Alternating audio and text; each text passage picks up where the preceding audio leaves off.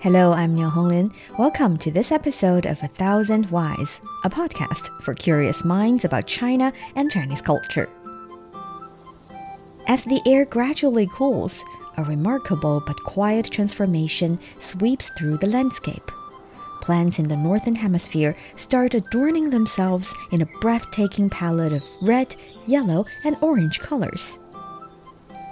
The ground, covered with a vibrant carpet of fallen leaves, invites us to embark on a sensory journey. With each step, gentle crunching of leaves underfoot joins the symphony of nature's music, serving as a reminder of the impending arrival of the autumn equinox.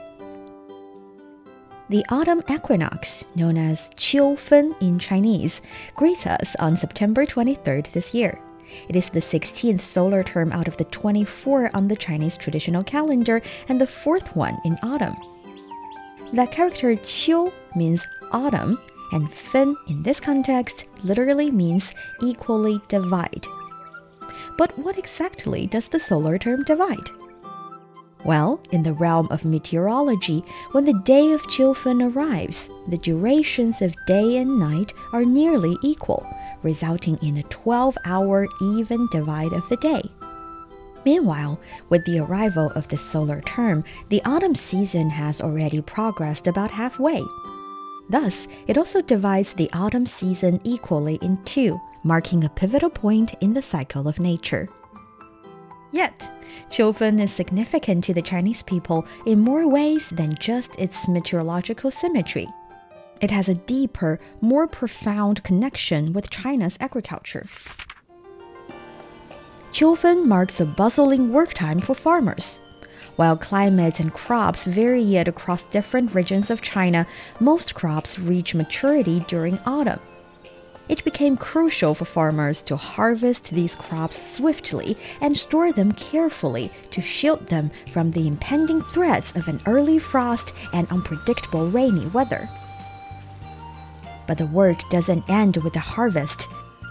Qiufen also marks a time for sowing and planting. In northern China, a famous farming proverb says,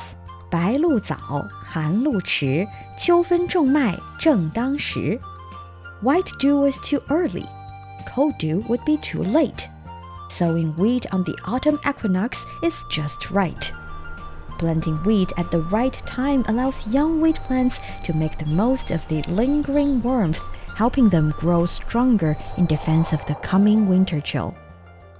The importance of the season to both farmers and the nation at large cannot be overstated. In ancient times, people conducted elaborate rituals as expressions of gratitude for nature's blessings and to besiege for a bountiful harvest. The grand event was referred to as Qiu She, or Autumn Temple Fair. Over time, the festivities expanded to include a diverse array of entertainment activities. Fast forwarding to the present, Qiufen still holds a special place in the Chinese culture. China introduced the Chinese Farmers Harvest Festival, celebrated annually on the same day as Qiufen. This festival is not only an occasion to praise the agricultural achievements of hundreds of millions of Chinese farmers, but also a time for farmers to immerse themselves in unique festivities designed especially for them. And in 2023, Qiufen takes on an even more special role it marks the opening day of the 19th Asian Games, hosted in the picturesque city of Hangzhou. As a solar term of harvest, Chinese believe that athletes and visitors from around the world who gather in Hangzhou will also harvest unforgettable experiences. With that, we've reached the end of this episode of A Thousand Whys. What else do you know about Qiufen? And what sports event are you most looking forward to at the 19th Asian Games? Feel free to share your thoughts with us. And if you've enjoyed this podcast, please give us a five star rating. Until next time, bye for now.